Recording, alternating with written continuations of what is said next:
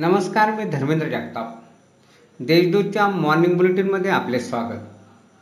आज पंचवीस सप्टेंबर पाहूया धुळे जिल्ह्यातील काही ठक घडामोडी. शिंदखेडा व अंमळनेर तालुक्याला जोडणारा वालखेडा येथील पांजरा नदीवरील धोकेदायक पूल ओंडाळत असताना मोटरसायकलीसह युवक पांजरा पात्रात वाहून गेल्याची घटना गुरुवारी घडली. दीपक नाना पारधी हे मैताचे नाव आहे.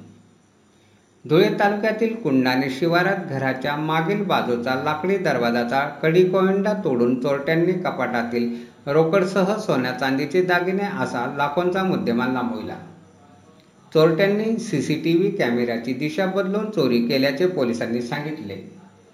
रेशनिंगचा तांदूळ असल्याच्या संशयावरून कर्नाटक राज्यातून गुजरात राज्यात जाणारे तांदळाचे भरलेले दोन ट्रक सुरत बायपास नजीक शहर पोलिसांनी गुरुवारी पकडले. या संदर्भात पोलिसांनी पुरवठा विभागाला चौकशीसाठी पत्र दिले आहे. साखरेतून कांदे बियाणे घेऊन मोटरसायकलीने विटाई मार्गाने येत असताना समोरून येणाऱ्या वाहनाने मोटरसायकलीला धडक दिल्याने शेतकऱ्याचा जागीच मृत्यू झाला. दीपक कृष्णा ठाकरे हे मैताचे नाव आहे. कोरोना रुग्ण बरे होण्याचे प्रमाण सर्वाधिक असलेल्या जिल्ह्यांच्या यादीत धुळे जिल्ह्याने राज्यात प्रथम क्रमांक पटकावला आहे. ही बाब आरोग्यसेवा विभागाच्या सचिव डॉक्टर अर्चना पाटील यांचे आरोग्य विभागाला प्राप्त झालेल्या पत्रातून स्पष्ट झाली आहे. आता कोरोनाची बातमी.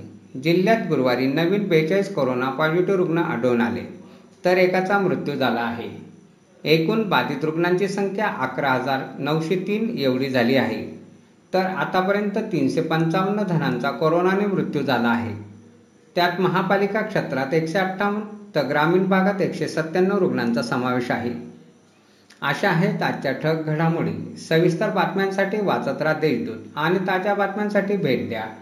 W W W dot Deshdoot dot com या संकेतस्थळाला धन्यवाद.